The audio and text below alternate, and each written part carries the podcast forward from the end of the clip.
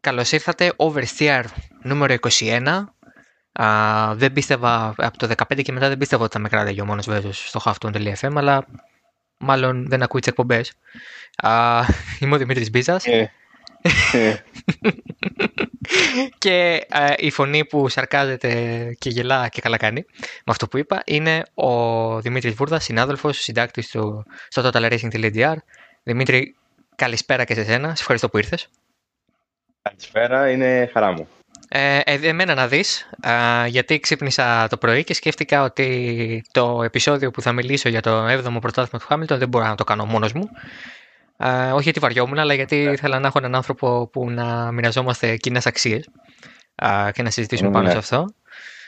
Ε, καταρχάς, να ξεκινήσω με μια προσωπική, προσωπική, με κάτι που προέκυψε πριν από λίγο.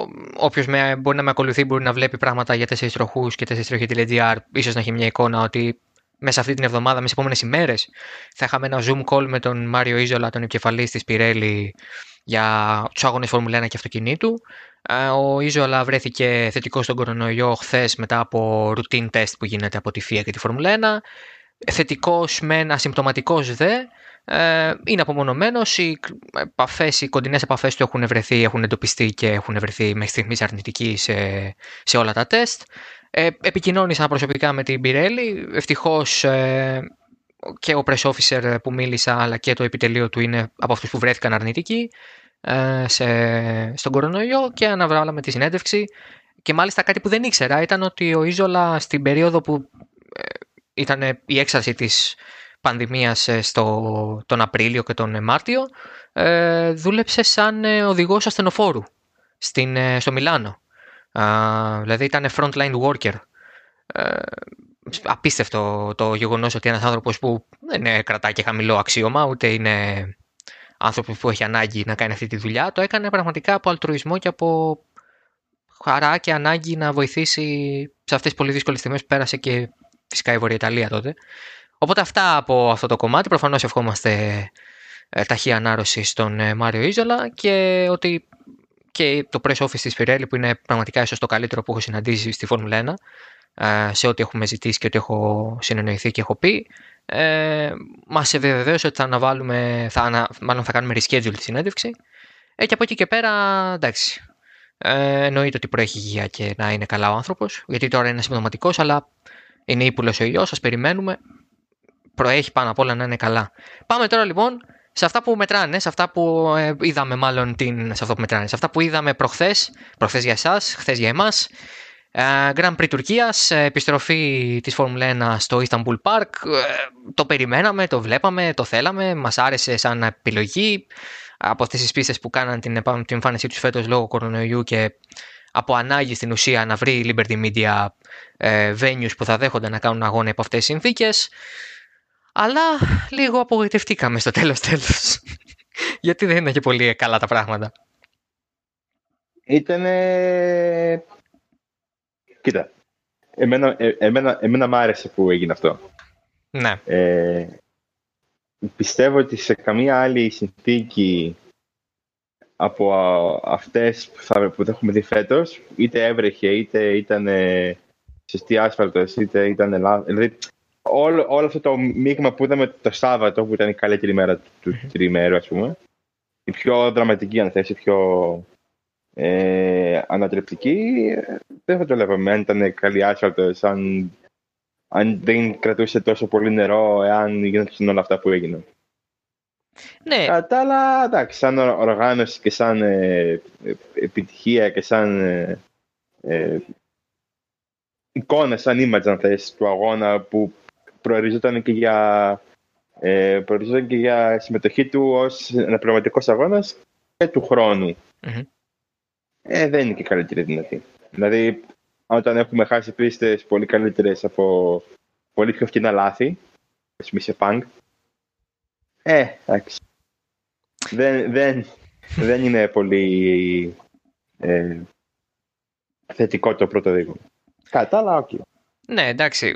Ε, έπρεπε να κάνουν πάρα πολλές αλλαγές οι Τούρκοι στην πίστα, η οποία δεν είχε χρησιμοποιηθεί ως τέτοια από το 2011 στην πραγματικότητα, γιατί φεύγοντας η Φόρμουλα 1 δεν ε, έτρεξε καμία άλλη κατηγορία κανενός άλλου είδους αγώνων, ούτε τετράτροχου ούτε δίτροχου, ε, στο Istanbul Park. Ε, όταν ήρθε η Intercity πριν από τρία χρόνια, ε, στην πραγματικότητα δεν έκανε κάποιες σημαντικές αλλαγές, ούτε βελτίωσε τις υποδομές.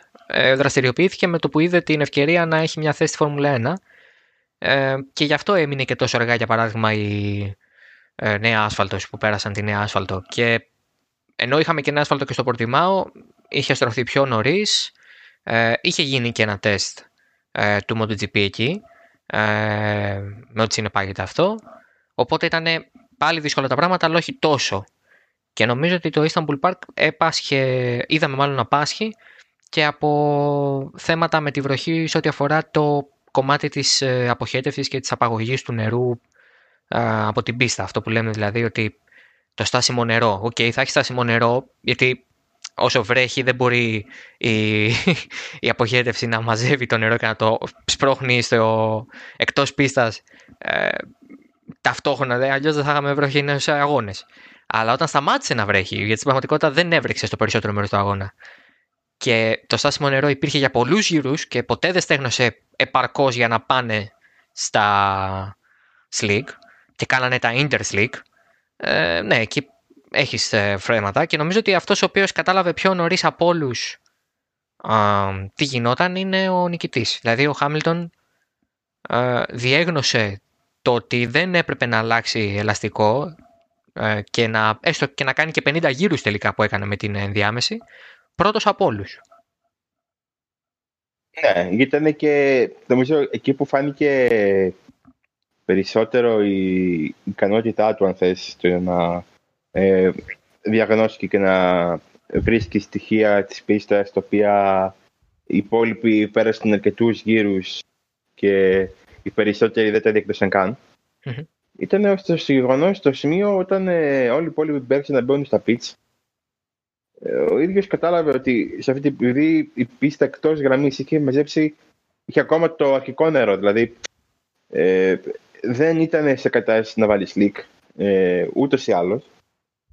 Ο ίδιος είδε ότι, OK, okay, θα έχω να κάνω ένα, ένα προσπέρασμα που πρέπει να το κάνω τώρα ε, πάνω στον Πέρες και μετά μπορώ απλά να διαχειρίζομαι τον αγώνα. Οι υπόλοιποι έχουν είτε, φθαρεί, είτε έχουν φθείρει πάρα πολύ τα ελαστικά τους, είτε mm-hmm. θα βάλουν καινούργια και θα πρέπει να, να με περάσουν, που αυτό δεν γίνεται. Δηλαδή, δεν, εδώ δεν μπορούσε να περάσει ο Verstappen πολύ πιο γρήγορους οδηγούς, πολύ πιο αργούς οδηγούς, πολύ πιο αργούς συνδυασμούς. Και ο Verstappen, έτσι, όχι. Ο Μπότας. Ο Μπότας, ναι. δηλαδή, ε, όσο ο ίδιος δεν μπορούσε να περάσει τον Άλμπον ή τον Φέτελ για 20-25 γύρου που έμεινε πίσω τους. Ε, μετά, όταν είδε ότι έχει να περάσει ένα μονοθέσιο που έκανε, έκανε λάθος μπροστά του, ε, κατάλαβε ότι δεν χρειάζεται να κάνει κάτι παραπάνω. Και νομίζω ότι αυτό ήταν, είναι και το δείγμα, αν θες, της οριμότητας που έχει πλέον σαν οδηγός ο Χάμιλτον. Άλλες χρονιές θα γκρίνιαζε, θα έλεγε Δεν έχω πρόσφυση και πρέπει να κάνουμε κάτι, να μπούμε, θα πει την ομάδα να το βάλει στα πιτ, θα πει την ομάδα να κάνει κάτι διαφορετικό. Ε, ο φετινός Χάμιλτον, γιατί OK, okay, και άλλες χρονιές. Πολύ πιο πρόσφατες τα έχουμε, έχουμε δει το Χάμιλτον να, να γκρινιάζει και να κλαίει και να οδύρεται και να φωνάζει και να διαμαρτύρεται για την κατάσταση του αυτοκινήτου. Ο φετινός Χάμιλτον που είναι κάπως διαφορετικός δεν το έκανε. Και νομίζω αυτό είναι που κρατάω περισσότερο από το, από το αγωνιστικό σκέλος του αγώνα που έκανε ο Χάμιλτον. Ότι έμεινε, έκανε αυτό που έπρεπε να κάνει. Ότι, ok, okay, θα κάνω αυτό, μην μου λέτε τίποτα, θα το κάνω. Πάμε. Ναι, φάνηκε σαν να αναγνωρίζει. Πες μου, ναι. Ότι είναι πρώτη φορά μετά από δεν ξέρω πόσα χρόνια που ο Χάμιλτον ακολουθεί τις, ε, τις ε, του καλύτερα από, από, από ό,τι ακολουθεί η ομάδα. Mm. Νομίζω στη Mercedes δεν ξέρω αν το έχει ξανακάνει. Ξανα, ξανα, ξανα, Συνήθως στη Mercedes έχει την ικανότητα και τους ανθρώπους να, να, να, να αναγνωρίζουν πρώτοι τα όσα γίνονται για πρώτη φορά νομίζω το έχει ο Χάμιλτον. Ναι, βασίστηκαν αρκετά στην ε, αίσθηση που είχε, που είχε ο ίδιος και δεν ε, έφεραν αντίσταση στην επιλογή του και να μείνει λίγο παραπάνω με την ε, full weight γόμα και να κάτσει τελείως από, από το σημείο που έβαλε την, ε, ενδιάμεση μέχρι το τέλος δέχθηκαν απόλυτα να τον ε, αφήσουν εκτός και δεν ήρθαν σε αντιπαράθεση. Ούτε φάνηκαν να κάνουν αυτό που κάνουν συνήθως, που του λένε μπες, πρέπει να μπεις, δεν γίνεται να, να περιμένεις άλλο. Ε, και εγώ θα προσέθετα σε αυτή την ε, γενικότερη στάση, αν θες, το γεγονός ότι ήξερε ότι αυτό το τρίμερο θα ήταν το τρίμερο που οι επόμενες γενιές θα κοιτάνε ως το σημείο που ο Χάμιλτον έφτασε τον Σουμάχερ. Όπως κοιτάμε τη Γαλλία του 2002 ε, όπου ο Σουμάχερ έφτασε τον Φάντζιο ή την Ιταλία το 2006 για τον Σουμάχερ λέγοντας πάντα δύο παραδείγματα. Ε, νομίζω για τον Χάμιλτον η Τουρκία το 2020 θα είναι σημαντική γιατί ήταν και ένας αγώνας που γενικά είχε πολλά πράγματα αλλά προφανώς πάνω απ' όλα και πρώτα απ' όλα θα θυμόμαστε και θα διαβάζουν οι επόμενοι ε, για τον Χάμιλτον που ξέρεις όσο περνάνε και τα χρόνια έχουμε την τάση ε, σαν άνθρωποι και σαν καταγραφή γεγονότων να τα, να τα ωρεοποιούμε. Δεν έχουμε το χρόνο ούτε τη διάθεση να κάτσουμε να σκεφτούμε και να αναλύσουμε. Δηλαδή στη Γαλλία το 2002 έχουν γίνει τρομερά πράγματα από στρατηγικής. Ε, τον έχουμε δει μαζί τον αγώνα αυτόν. Ε, ναι, ναι. Έχουν κάνει τέσσερα πιστό όλοι. Ο Σουμάχερ έχει κάνει πανάποδη στρατηγική. Έχει οδηγήσει σχεδόν κατατακτήριες σε κάθε στήν.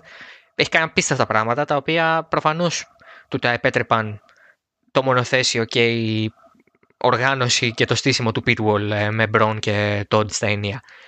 Ε, αλλά το ξεχνάμε. Σκεφτόμαστε ότι ε, τη, τη, στιγμή που ο Σουμάχερ περνά την καρό σημαία και πανηγυρίζει τον πέμπτο του τίτλο στην προσωπική του καριέρα, τον τρίτο με τη Ferrari. Οπότε έχουμε αυτή την τάση. Ο Χάμιλτον πηγαίνοντας στην Τουρκία ενδεχομένως να ήξερε ότι εδώ είναι μια μεγάλη ευκαιρία. Πρέπει να κάνω τον καλύτερο αγώνα που μπορώ. Και εγώ τον πιστεύω στο ότι δεν ήθελε να πάει με τη λογική ότι Α, ναι, πάμε να πάρουμε το πρωτάθλημα. Αλλά όταν ξέρεις και βλέπεις τη βαθμολογία ότι ναι, είναι όλες οι πιθανότητες με το μέρος μου σχεδόν. Δεν χρειάζεται να κάνω σχεδόν τίποτα παρά μόνο να περάσω τον Bot. Συγγνώμη, τον Bottas ή να είμαι μπροστά από τον Bottas. Ok, okay, καταλαβαίνεις που πας. Ε, και ήταν πολύ σημαντικό. Είδε τον άλλον, και μόλις τον είδε τον άλλον τον Bottas να είναι. Ε, να, να, να, να κοιτάει ανάποδα στην πρώτη, στην πρώτη στροφή, νομίζω ότι και κατάλαβε ότι τελείωσε ο τίτλος. Δηλαδή, έχουμε δει πράγματα στο βρεχμένο, αλλά δεν το έχουμε δει ούτε από τον Bottas, ούτε από έναν οδηγό ο οποίος είναι ψυχικά εξουθενωμένος και καταρακωμένος αγωνιστικά. Δηλαδή, μπορεί να το έκανε, ξέρω εγώ, ο Λεκλέρκ πέμπτε πίσω και mm-hmm. ξαφνικά ανέβηκε τέταρτος. Ε, οπότε δεν θα το έκανε ποτέ. Δεν, δεν θα... Φάνηκε ότι μετά το πρώτο τετακέ και τη δεύτερη σύγκρουση μετά από πέντε στροφές, έξι στροφές με τον Οκόν, ε, ναι. εντάξει. Δεν... Οπότε σε εξαφανίστηκε την αγώνα, δεν το είδαμε ποτέ. Ναι, ε, μόνο γυρνάγαμε να μετρήσουμε τα τετακέ. Σε κάποια φάση είχε φτάσει στα τέσσερα, τελικά έκανε έξι. Δεν ξέρουμε, μας, α, τέσσερα μας έδειξαν. Ναι, έξι έκανε. Ναι. το πεκίνωσε, μαρτύρησε μόνος του. Ε, γιατί ναι. υπάρχει και φένα TV και θα βάζαμε τον board, όχι τίποτα άλλο. Ε, είναι και αυτό πια. Ε, ναι, ναι, ο Μπότα ήταν πραγματικά εξαφανισμένος. Γενικά ο ανταγωνισμός εντός της Mercedes ε, από το 17 είναι εξαφανισμένος, κατά τα ψέματα. Μου έκανε εντύπωση ότι ο Ρόσμπεργκ βγήκε και είπε Μπράβο, Λιούι, χαιρό για τα 7 πρωταθλήματα. Α, στο ε, κοίτα, γιατί και αυτό σου λέει είμαι ο μόνος που τον έχω κερδίσει. Ναι. Ναι, είναι. Ε, ως κάθε χρονιά που θα περνάει και ο Χάμιλτον θα έχει έναν teammate που θα τον κερδίζει, δηλαδή κάθε χρονιά από εδώ και πέρα μέχρι να τελειώσει την καριέρα του.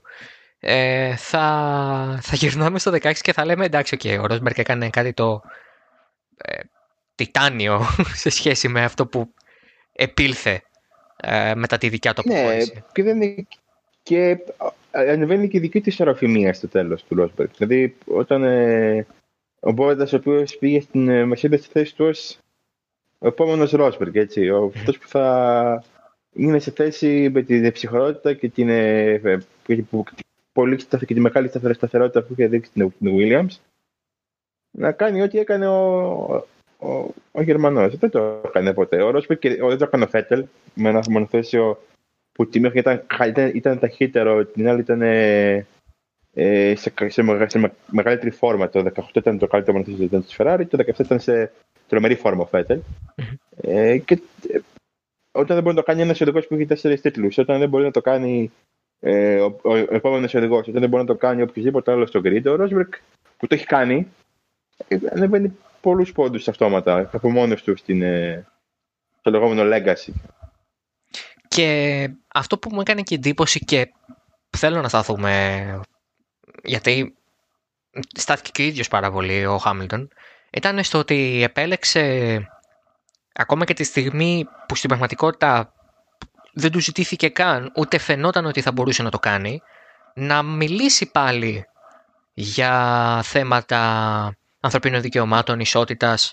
Έκανε και την κουβέντα για το sustainability, δηλαδή τη βιωσιμότητα του, της Φόρμουλα 1, που έχει και το δικό της ας πούμε, πλάνο μέχρι το 2030 να είναι carbon neutral. Δεν το απέφυγε και είχε κάνει και μια συνέντευξη στο Sky Sports το, την Πέμπτη στο, που, που ζητήθηκε να συζητήσει και να σχολιάσει την ε, εκλογή της Κάμαλα Χάρης στην ε, Αντιπροεδρία των Ηνωμένων Πολιτειών στο ticket με τον Τζο ε, Biden. Ε, θέλω να πω, ε, φαίνεται ότι, ξέρεις, επειδή εγώ στην προηγούμενη εκπομπή, ας πούμε, είπα ότι μου φαίνεται υποκριτικό να λες δεν ξέρω τι συμβαίνει σε Σαουδική Αραβία. Ε, δεν μπορεί να λες δεν ξέρω τι συμβαίνει σε Σαουδική Αραβία, δεν είναι καμία χώρα, δεν είναι η Σομαλία που πρέπει να όντως να έχεις ακούσει αρκετά πράγματα και να το έχεις στο μυαλό σου.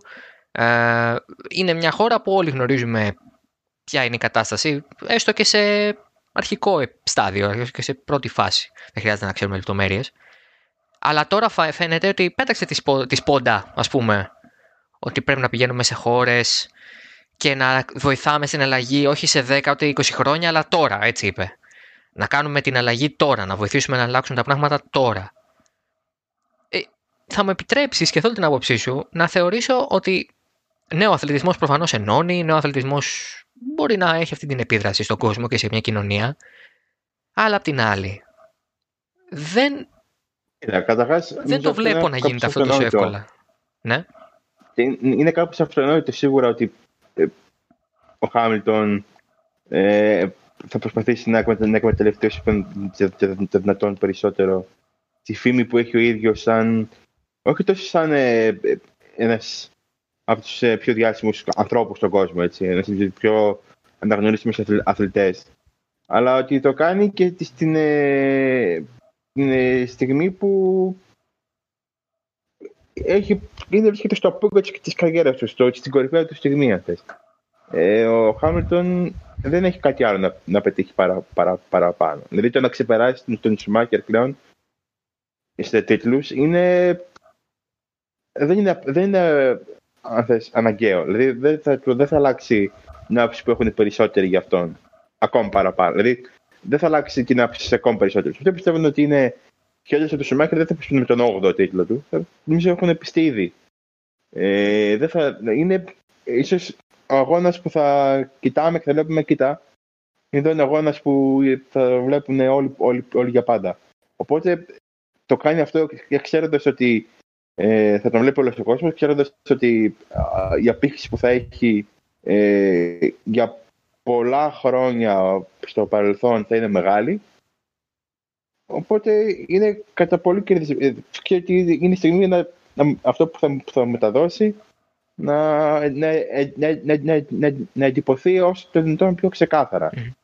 Από την άλλη, ε, αυτό στο, στα σπορ ε, δεν είναι αρκετά εύκολο να, να γίνει. Δηλαδή, ε, οι οργανώσεις των, ε, των, των οποιοδήποτε μεγάλων πρωταθλημάτων του κόσμου, είτε λέγεται UEFA, είτε λέγεται NBA, είτε λέγεται NFL, είτε λέγεται οτιδήποτε, ε, ακόμα και τώρα η Liberty Media, ας πούμε, ε, μπορεί να έχει αξίες και ιδανικά τα οποία είναι όμορφα και καλοδιατηρημένα και ε, γυρισμένα μέσα σε έναν κόσμο ο οποίος αλλάζει συνεχώς, αλλά την ώρα της κρίσεως αυτό που θα τους σώσει είναι το να φέρουν λεφτά στο ταμείο. Αυτό που θα τους ε, διαμορφώσει την στρατηγική, αν θέσει, και θα φέρει κόσμο στο, ε, στο να βλέπει τους αγώνες και να. Ε, και να αυξάνει τα έσοδα θα είναι οι σχέσει τους με χώρες που τα καθεστώτα τους είναι θες, πιο ολοκληρωτικά. Ε, ότι η Φόρμουλα 1 θα πάει να τρέξει στη Σαουδική Αραβία δεν είναι μόνο θέμα της Φόρμουλα 1 ή του Χάμιλτον, είναι θέμα ολόκληρου του κόσμου που έχει επιτρέψει ε, σε ένα κράτος το οποίο έχει ε, ένα, ε, ένα ιστορικό, αν θες, κακής έως άφλιας διαβίωσης θα είναι ούτως ή άλλως θα είναι πολύ πιο διαφορετικό το να την ώρα που θα τρέχει στη Σαουδική Αραβία ο Χάμιλτον και εκεί μέσα να, να λέει ναι παιδιά, okay, δεν δε, θέλω, θέλω να, να, τρέξω εγώ. Για μένα ναι, το ιδανικό θα ήταν να κυνηγάει τίτλο και να πει εντάξει, άμα δεν έχει γίνει τίποτα, αν δεν έχει γίνει τίποτα, ε, εγώ δεν θα, θα τρέξω, ας πούμε. Ναι, ναι, ναι. Θα μου φανεί. Δηλαδή, δεν θα το κατακρίνω να πάει, αλλά σίγουρα θα έχει μια μεγάλη ευκαιρία να μην, να μην πάει και να, ε, είναι, να κάνει αυτό που ακριβώς θέλει. Νομίζω ότι με αυτόν τον τίτλο, για να το ολοκληρώσουμε, εξασφαλίζει ακριβώς αυτό. Ότι πλέον δεν θα έχει την ανάγκη να, ε, να πηγαίνει σε κάθε αγώνα ως ένας οδηγός που κυνηγάει το πρωτάθλημα με κάθε τρόπο. Ναι, ξέρεις, μπορώ να καταλάβω την οπτική του. Δηλαδή, τι θέλω να πω. Ακούω το επιχείρημα που λέει ότι είναι πολύ πιο εύκολο από ποτέ να παίρνεις τη στάση του Χάμιλτον. Ε, αν έχεις φυσικά το μέγεθος του Χάμιλτον σε απήχηση όπως είπες και εσύ πολύ σωστά γιατί είναι μια στάση που πλέον την χάνει πολύ μεγαλύτερης αποδοχής από ένα πολύ πιο ευρύ κοινό. Και από εμάς που είμαστε λευκοί στην Ευρώπη και φυσικά από τους ανθρώπους που ζουν ε, υπό κάποια μορφή διάκρισης είτε αυτή είναι βάση χρώματος είτε σεξουαλικών προτιμήσεων είτε καταγωγής είτε οτιδήποτε. Επομένως ναι, από την άποψη ότι κάνει he rallies for a cause που ναι οκ είναι σωστός αλλά την άλλη είναι και πλέον εύκολο να κάνεις αυτή την προσπάθεια. Ok, okay, αυτό δεν είναι κακό όμως και ότι την κάνει δεν, δεν τον καθιστά υποκριτή αυτό καθ' αυτό. Εμένα με ενόχλησε που, δεν, που γύρισα και είπε δεν ξέρω τι γίνεται στη Σαουδική Αραβία. Μάλλον ήθελε να πει ότι δεν ξέρω λεπτομέρειες ή ήθελε να αποφύγει και να το κάνει, να κάνει μια συζήτηση ή να αναφερθεί σε αυτό στο βάθρο που έκανε στην πραγματικότητα ε, την Κυριακή μετά τη νίκη και το πρωτάθλημα. Δεν ξέρω. Πάντως ναι, εντάξει, προφανώς ο Χάμιλτον πλέον είτε 7 είτε 8, ξέρεις, όταν ο Σουμάχερ έφτασε το 7, το 6 δεν κατέβηκε για να. και όταν είδε ότι μπορούσε να πάρει το πρωτάθλημα το 6, δεν κατέβηκε με τη λογική έχω 7, θα πάρω το 8. Κατέβηκε με τη λογική έχω 7, βλέπω το 8, θα το παλέψω μέχρι τέλους. Γιατί ε, ο, ο Σουμάχερ, αν ο Σουμάχερ φύγει το 6 με πρωτάθλημα, δεν ξαναγυρνάει ποτέ. Είτε να γυρίσει. Τι άλλο να κάνει. Επομένως, καμιά φορά Μπορεί να είσαι χορτάτος και να έχεις όλες τις επιτυχίες, αλλά όταν βλέπεις μια ευκαιρία, προφανώς και την κυνηγάς. Ο Χάμιλτον θα έχει μια τεράστια ευκαιρία το 21 να, κάνει το, να πάρει το 8, αν δεν αλλάξει κάτι σημαντικό ή αν φύγει που δεν θα φύγει. Επομένως, ναι, εντάξει, καταλαβαίνω την οπτική αυτή και πιστεύω και εγώ ότι ο Χάμιλτον ναι, πια είναι σε αυτό το ε, βάθρο, σε αυτή την κατάσταση που το μόνο που μπορεί να κάνει πια για τα υπόλοιπα 50 χρόνια της ζωής του, ποιος ξέρει πόσο είναι ακόμα 35 χρονών, έτσι. Άλλο που τον, τον έχουμε στη Φόρμουλα τα τελευταία 14 χρόνια. Ε, μπορεί να κάνει οτιδήποτε θέλει. Κυριολεκτικά έχει φτάσει στο επίπεδο που μπορεί να κάνει ότι μπορεί να γίνει ο Λεμπρόν της Φόρμουλα 1, υπό από την έννοια του της πολύ σχηδούς δραστηριότητας στο δημόσιο βίο, να το πω έτσι. Ε, δεν τον βλέπω να γίνεται Τζόρνταν, που έγινε ένας επιχειρηματίας που χάθηκε από το φως δημοσιότητας για το μεγαλύτερο μέρος Της, για πάντα. Ναι, ναι. Για, με το, τον είδαμε τώρα ξαφνικά με το ντοκιμαντέρ. Με το Last Dance, ναι, και πρακτικά με ναι. τα όσα πράγματα προσπάθησε να κάνει με, στον απόϊχο της δολοφονίας του George Floyd και τον ε, και αυτά είναι ουσιαστικά σημάδι των καιρών, δεν ήταν ότι... Ναι, όχι, δεν ταιριάζει στο προφίλ του, απλά το έκανε. Ναι. Λοιπόν, πάμε ξανά στα αγωνιστικά. Ε, έχουμε κενές θέσει στο grid. Έχω συζητήσει με πάρα πολύ κόσμο και σε προσωπικό επίπεδο και εδώ στην εκπομπή το grid και τις κενές θέσεις και τα γίνει κτλ, κτλ.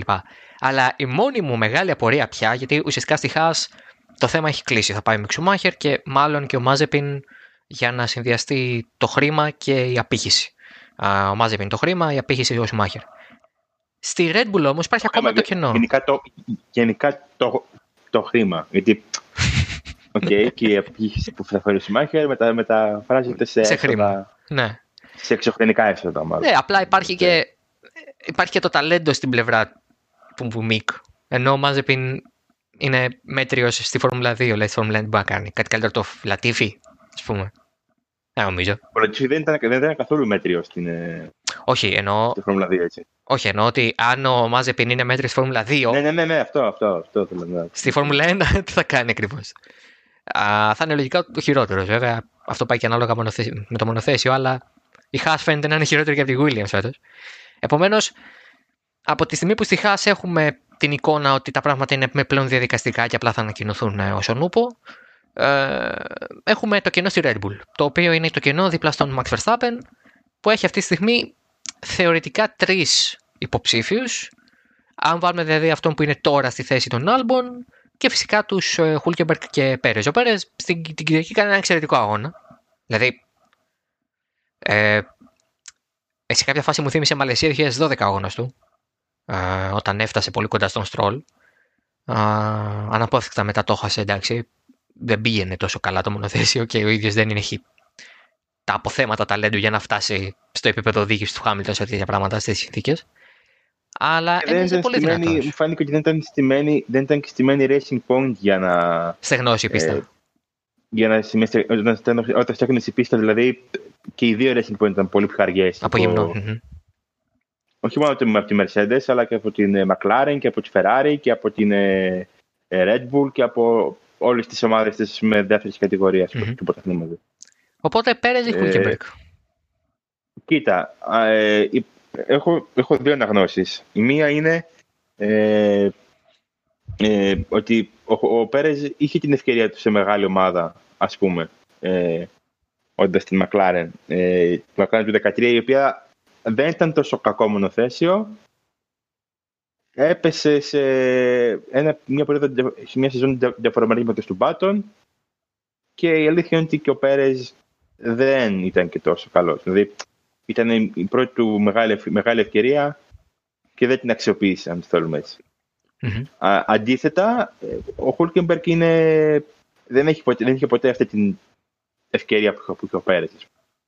Ε, από αυτήν την άποψη θα προτιμούσε το Χούλκεμπερκ. Όμως, οδηγικά και μόνο να το, αν το σκεφτείς, ο Πέρετ φέτος, παρότι έχει κάνει αρκετά λάθη σε κρίσιμα σημεία, οδηγικά είναι ίσως ο καλύτερος, ε, η καλύτερη του σεζόν με τεράστια διαφορά από τη δεύτερη. Ίσως το 12 μόνο φτάσεις κοντά. Mm. Ε, σαν, σαν ολότερο, δηλαδή ήταν, είναι πολύ πλήρης οδηγός. Και ένας οδηγός ο οποίος η Red Bull θα, θα, θα έβρισκε ε, χρόνο και ε, λειτουργία μέσα στην, μέσα, μέσα στην ομάδα. Γιατί είναι ένας οδηγός που είπαμε, είναι, έχει, φέτος έχει δείξει ότι είναι αρκετά πλήρης σαν δεύτερος οδηγός να ε, βρεθεί δίπλα στο Max Verstappen και να, μην είναι, να έχει την εμπειρία που λείπει ξεκάθαρα τον Albon και την ε, δυναμική που ε, δεν, την, δεν την έχει, δεν θα την έχει ποτέ. Mm-hmm.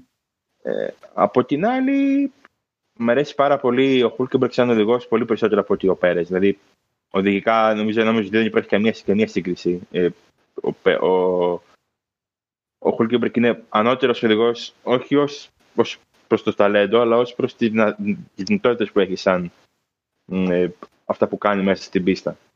Ε, από εκεί και πέρα, άξι, η απόφαση νομίζω αν κρυθεί από τα αποτελέσματα, ο Πέρις έχει πολύ μεγάλο πλεονέκτημα για να το δούμε και ρεαλιστικά. Ο Άλμπον έχασε μια μεγάλη ευκαιρία ε, χθες. Προχθές, χθες, τέλος πάντων. την Κυριακή. Ε, την Κυριακή. Ε, δεν ξέρω κατά πόσο μπορεί να επηρεάσει τόσο άμεσα αυτό, αλλά ναι, ok. Okay. Ε, αν, αν ο Άλμπον πάρει νίκη στον Μπαχρέιν, ας πούμε, που δεν το βλέπω, αλλά ποτέ δεν ξέρεις, ε, θα, σίγουρα δεν θα βλάψει τις πιθανότητές του. Ακόμα δηλαδή είναι ε, αρκετά. Για μένα είναι αρκετά θολή εικόνα. Νομίζω ότι θα εξαρτηθεί από το αποτέλεσμα του, τόσο από ε, τις ε, συνθήκες, ας πούμε, θα σκεφτούν κάτι άλλο στην ε, ε Red Bull. Και κάτι άλλο Μάρκο με το Horner. Η πλάκα θα είναι μέχρι να μπει το podcast να έχει βγει ανακοίνωση ότι φεύγει ο Άλμπον. Ναι, και, και όλο ναι, αυτό το κομμάτι ναι. να αναγκαστικά να πρέπει να πεταχτεί σκουπίδια. Ε, που το θεωρώ λίγο δύσκολο βέβαια γιατί θα το είχαν πει ήδη. Ε, είχαν πει βέβαια ότι μετά την Τουρκία θα τα πούνε όλα, αλλά πιστεύω περισσότερο θα τα πούνε για Τσουνόντα. Δηλαδή θα επιβεβαιώσουν το Τσουνόντα στην, ε, στην Αλφατάουρη. Το είναι, είναι διαδικαστικό το θέμα γιατί θέλει ακόμα τέσσερις βαθμούς στην, Super License.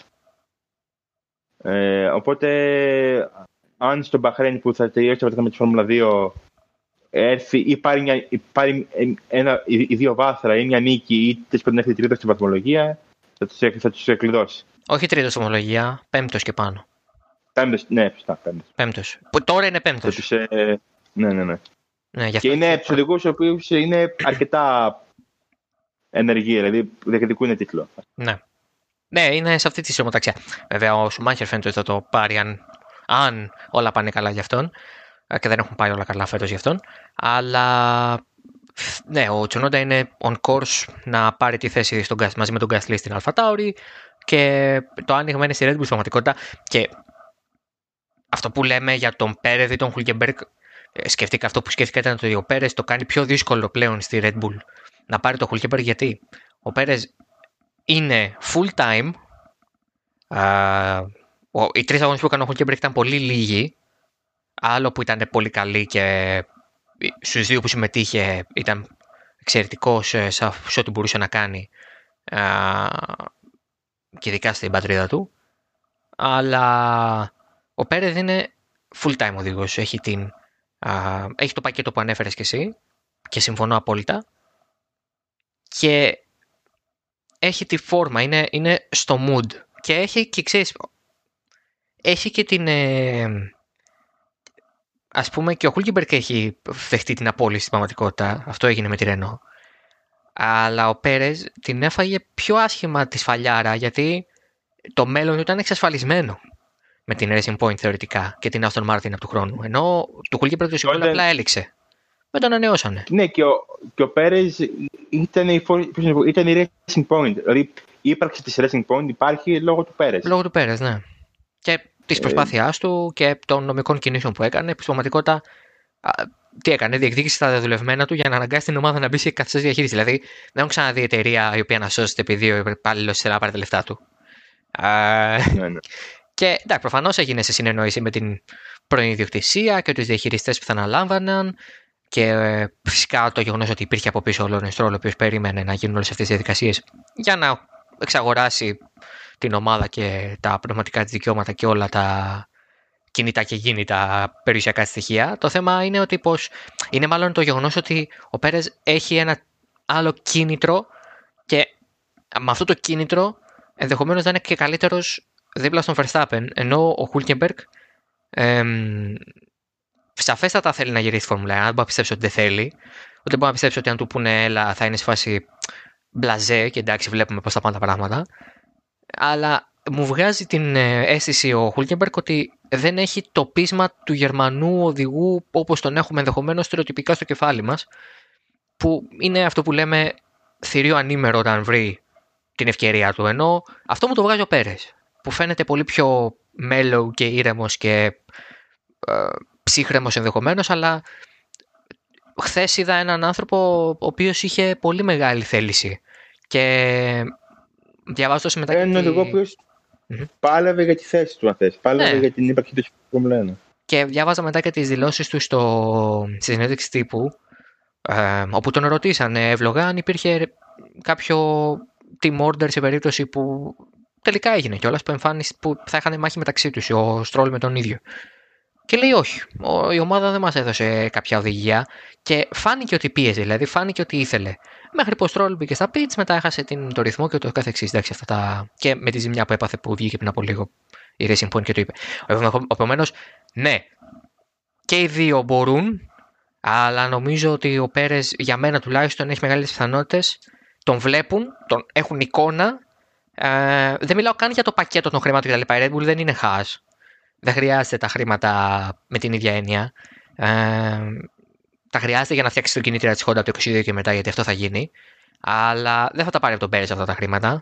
Είναι 20 εκατομμύρια, δεν είναι πολλά ε, για αυτό το πράγμα. Θα τα βγάλει από το ταμείο της κανονικότητα. 7,5 δισεκατομμύρια κατέγραψε κέρδος μέχρι στιγμής φέτος. Θα είναι μια χαρά. δεν θα έχει κανένα πρόβλημα. Ναι, δεν θα, δεν, δεν θα, Ναι, η δεν θα, τελευταία, δεν θα πτωχεύσει τέλος η πάντων. τελευταία εταιρεία που θα έπρεπε να μας νοιάζει, γενικά δεν θα, μας, δεν θα έπρεπε να μας νοιάζει για μια εταιρεία αν θα πτωχεύσει ή όχι, εκτός και αν δουλεύουμε σε αυτήν. Αλλά η τελευταία εταιρεία που θα έπρεπε να μας νοιάζει για τα οικονομικά της είναι η Red Bull, παιδιά, δεν φαντάζεστε. Ε, είναι η μοναδική μη publicly ε, registered εταιρεία στο χρηματιστήριο που βγάζει τέτοια νούμερα. Δηλαδή, κάνει την Apple να μοιάζει γατάκι σε κάποια πράγματα. Ε, και της Big Tech ας πούμε.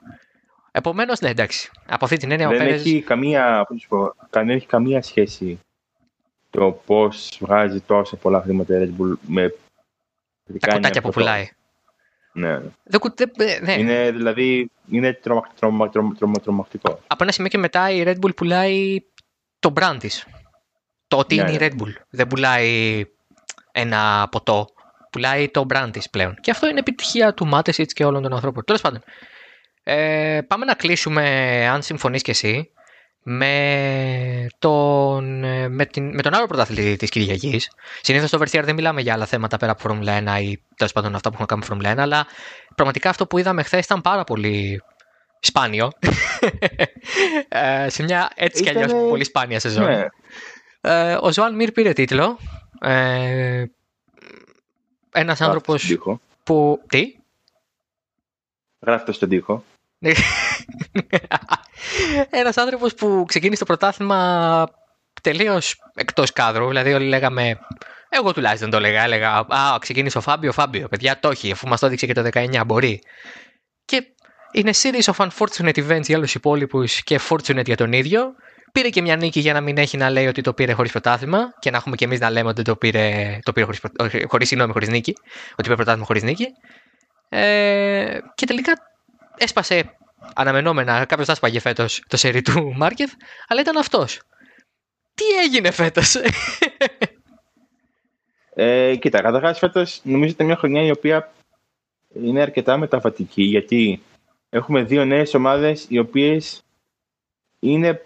Ε, πω, είχαν τις ταχύτερε μοτοσυκλέτε χωρίς να έχουν απαραίτητα τους ταχύτερου οδηγούς, δηλαδή την Suzuki και την KTM.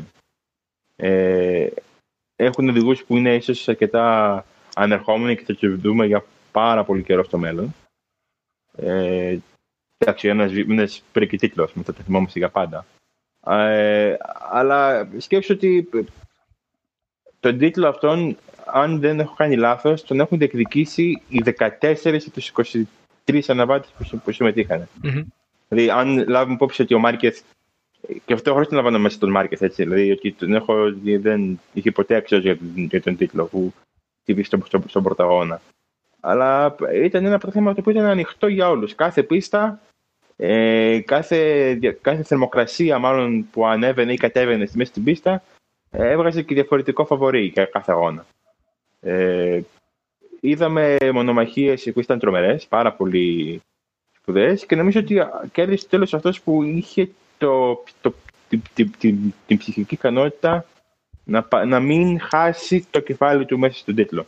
Νομίζω και ο Ντοβιτσιόζο και ο Κουαρταραρό, που για μένα ήταν τα δύο μεγάλα φα, φαβορή για φέτος ε, για τον τίτλο, έχασαν το, το, το, το, κεφάλι του μέσα στην σεζόν. Δεν καταλαβαίνω. Ο ένας με βάση το όσα τράβηξε και με την Ducati και άλλο το όσα έγιναν με την, με την Yamaha. Ε, και λόγω της ηλικίας για τον Κορδαρό είναι πολύ μικρός ακόμα. Είναι ε, 20 χρονών παιδί, έτσι. Είναι πάρα πολύ μικρό. Mm-hmm. Θα έχει αμέτρητες ευκαιρίες στο μέλλον. Ε, οπότε το σήμερα το φετινό είναι κάπως. Ε, ε, δικαιολογείται κάπως. Ε, νομίζω όμως ότι ο Μύρ ήταν αυτό, ότι βρέθηκε στο κατάλληλο σημείο την κατάλληλη στιγμή.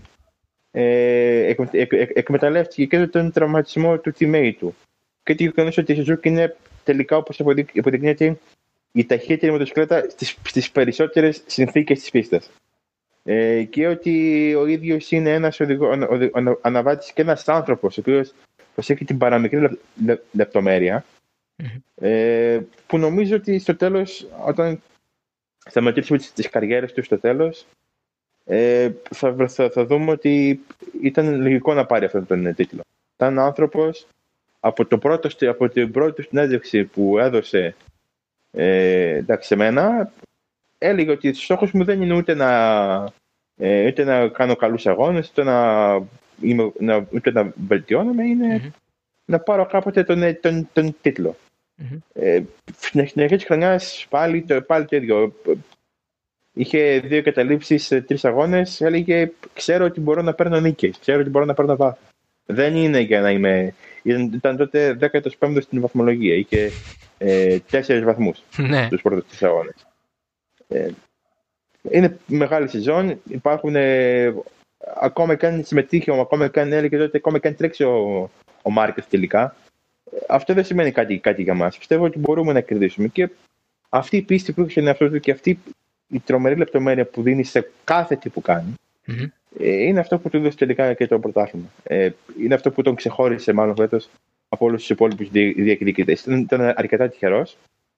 Ε, γιατί συνέβησαν πολλά πράγματα φέτος τα οποία άλλες χρονιές ίσως να, μην, να, μην, να, μην, να μην συμβούν. Αλλά ναι, δεν, δεν, μπορεί, δεν μπορεί να του πει κανείς ότι δεν άξιζε τον τίτλο. Πιστεύω ότι είναι τους πιο άξιους πρωταθλητές που έχουμε δει σε οποιοδήποτε σπορ. Και προφανώς επωφελήθηκε και από ατυχίες και από πτώσεις. Ο Κουαρταρό από ένα σημείο και μετά είχε και κακούς αγώνες ε, και χαμένες θέσεις και πολλούς βαθμούς που ενώ θα μπορούσε να πάρει δεν πήρε ποτέ. Άρα να ένας διεκδικητής που έφυγε. Ο Ντοβιτσιόζο έχασε έδαφος μετά την αρχική του, που, το αρχικό πολύ καλό ξεκίνημα. Ε, ο Ρίνς ήταν και αυτός πολύ δυνατός αλλά ε, όχι στο επίπεδο των άλλων δύο ή τέλος πάντων στο επίπεδο που έφτασε ο Κουαρταραρό να λέμε ότι Α, ok. Okay. Είχε και αυτό ένα, τραυμα... ένα τραυματισμό στην αρχή της ε, ναι. χρονιάς. Γίνανε πολλά. Εντάξει, προφανώς ε, έχουμε συνηθίσει στις κυριαρχίες και στις ε, παντοκρατορίες και στις δυναστείες. Και όταν το παίρνει κανένας άλλος, ο οποίος το παίρνει και λίγο πιο δύσκολα και με λίγο τύχη, αρχίζουμε και κάνουμε. Στην πραγματικότητα υπονομεύουμε το επίτευγμα ε, ενώ δεν θα έπρεπε. Γιατί κανονικά έτσι θα έπρεπε να είναι το motorsport. Ε, μια, ένα συνονθήλευμα ικανότητας, ε, συγκυριών. Ε, δεν έχεις να κάνεις μόνο με έναν άνθρωπο και μια μπάλα. Έχεις να κάνεις και με ένα μηχάνημα το οποίο μπορεί να βγει παράτυπο, παράνομο, να πέσεις, να χτυπήσεις, να ε, σκάσει ο κινητήρας. Για παράδειγμα το 16 με το Hamilton. Δηλαδή πολλά πράγματα. Απλά εγώ το είχα πει, ότι, το είχα πει σε συζήτηση μεταξύ μας και το πιστεύω ότι μια νίκη έπρεπε να την πάρει φέτος. Για να. Στα μάτια μου, προσωπική μου εκτίμηση, δεν λέω ότι έτσι είναι, δεν κανόνας, αλλά πιστεύω ότι καλά του έκατσε και πήρε και την νίκη στον πρώτο αγώνα της Βαλένθια για να μην υπάρχει κανένας αστερίσκος ή συζήτηση για το «Α, ο πρωταθλητής χωρίς νίκη». Μπορεί και να πάρει και μία και στο πρώτο ποιος ξέρει. Ε, αλλά αυτή η νίκη στη Βαλένθια για μένα ήταν.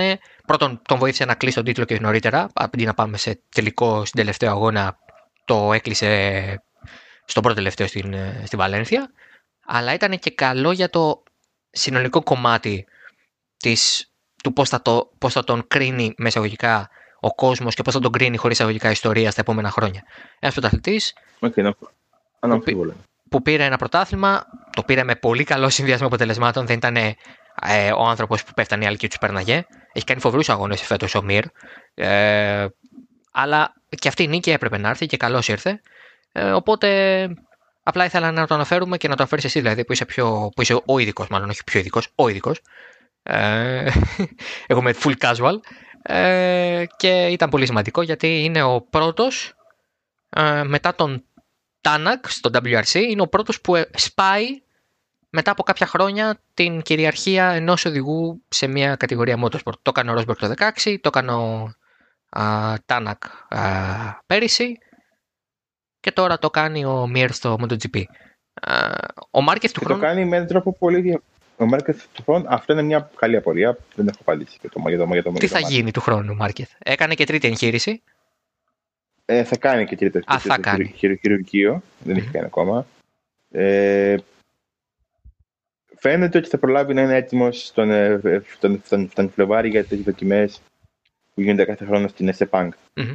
Ε, αυτό είναι η αρχική εκτίμηση και μάλιστα είναι, το, το χειρότερο σενάριο είναι ότι θα προλάβει ε, τις πρώτες δοκιμές. Δηλαδή ότι θα είναι σίγουρα στο Κατάρ. Θα τρέξει σίγουρα στο Κατάρ.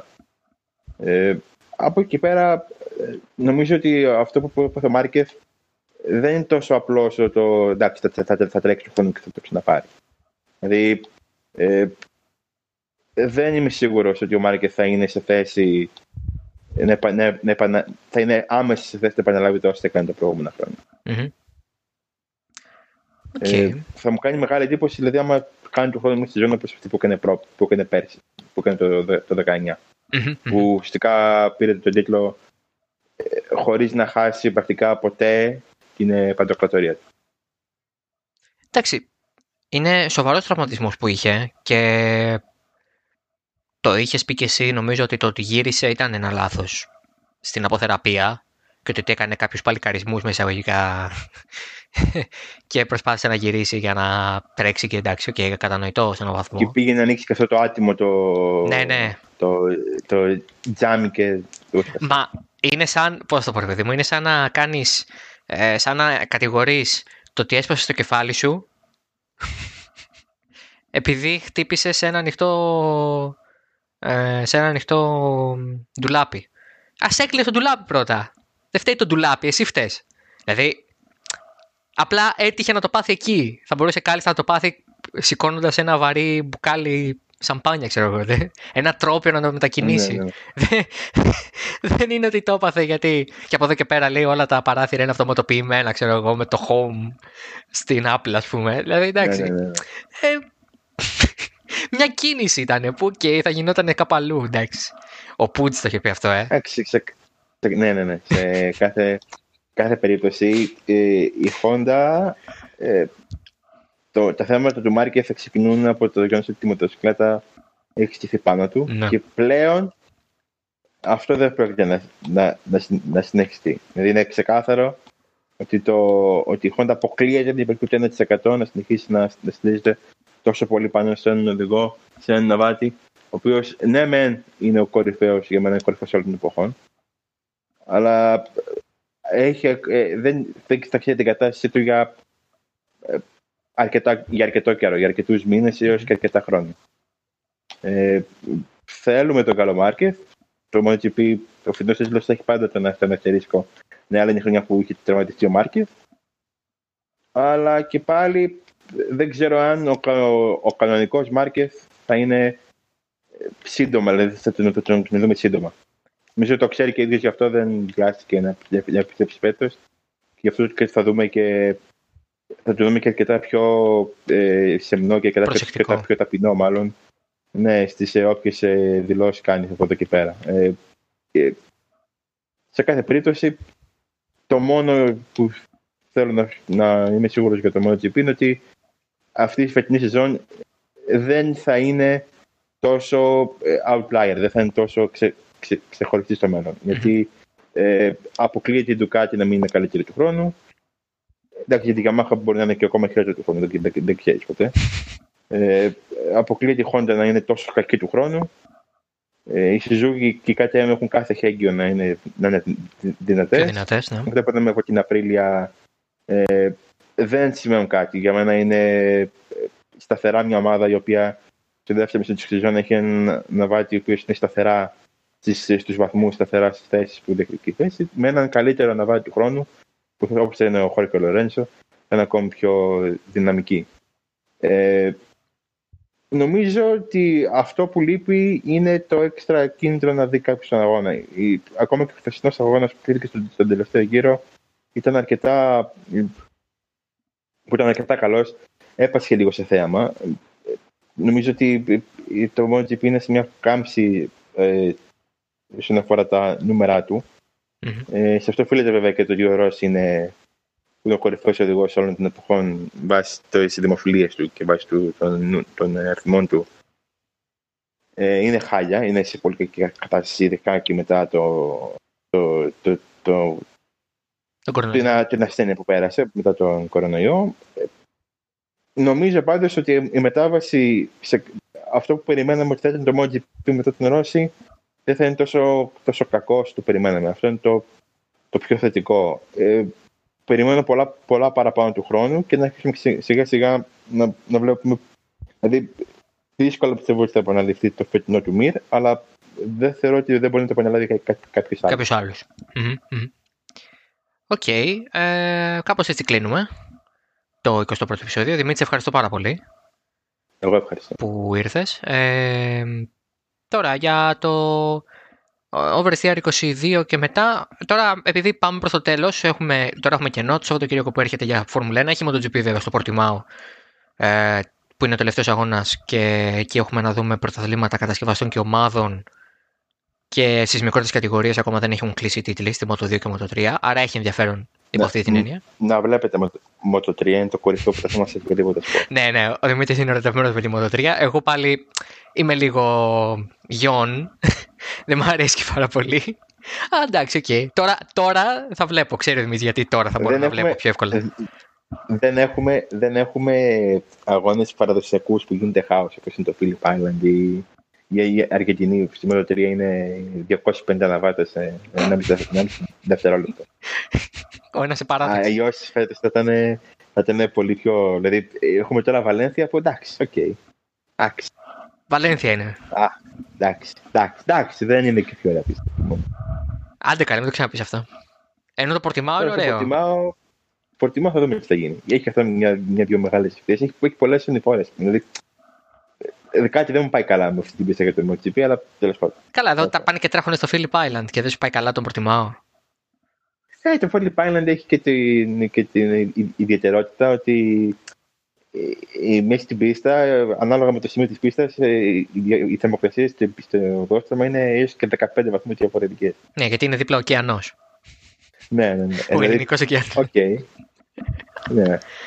Ε, ναι, λοιπόν, ε, άρα, έχουμε κενό από Φόρμουλα 1. Μετά, ε, σε δύο εβδομάδες έχουμε ξεκινάει το τελευταίο triple header που θα κλείσει έτσι τη σεζόν. Δύο φορές Bahrain ε, με διαφορετική χάραξη και στο τέλος Abu Dhabi. Δεν έχουμε να δούμε τίποτε άλλο από πρωταθλήματα, αλλά προφανώς μένετε μάχη για τρίτη θέση. Θα τα συζητήσουμε όλα στις εκπομπές που θα ακολουθήσουν.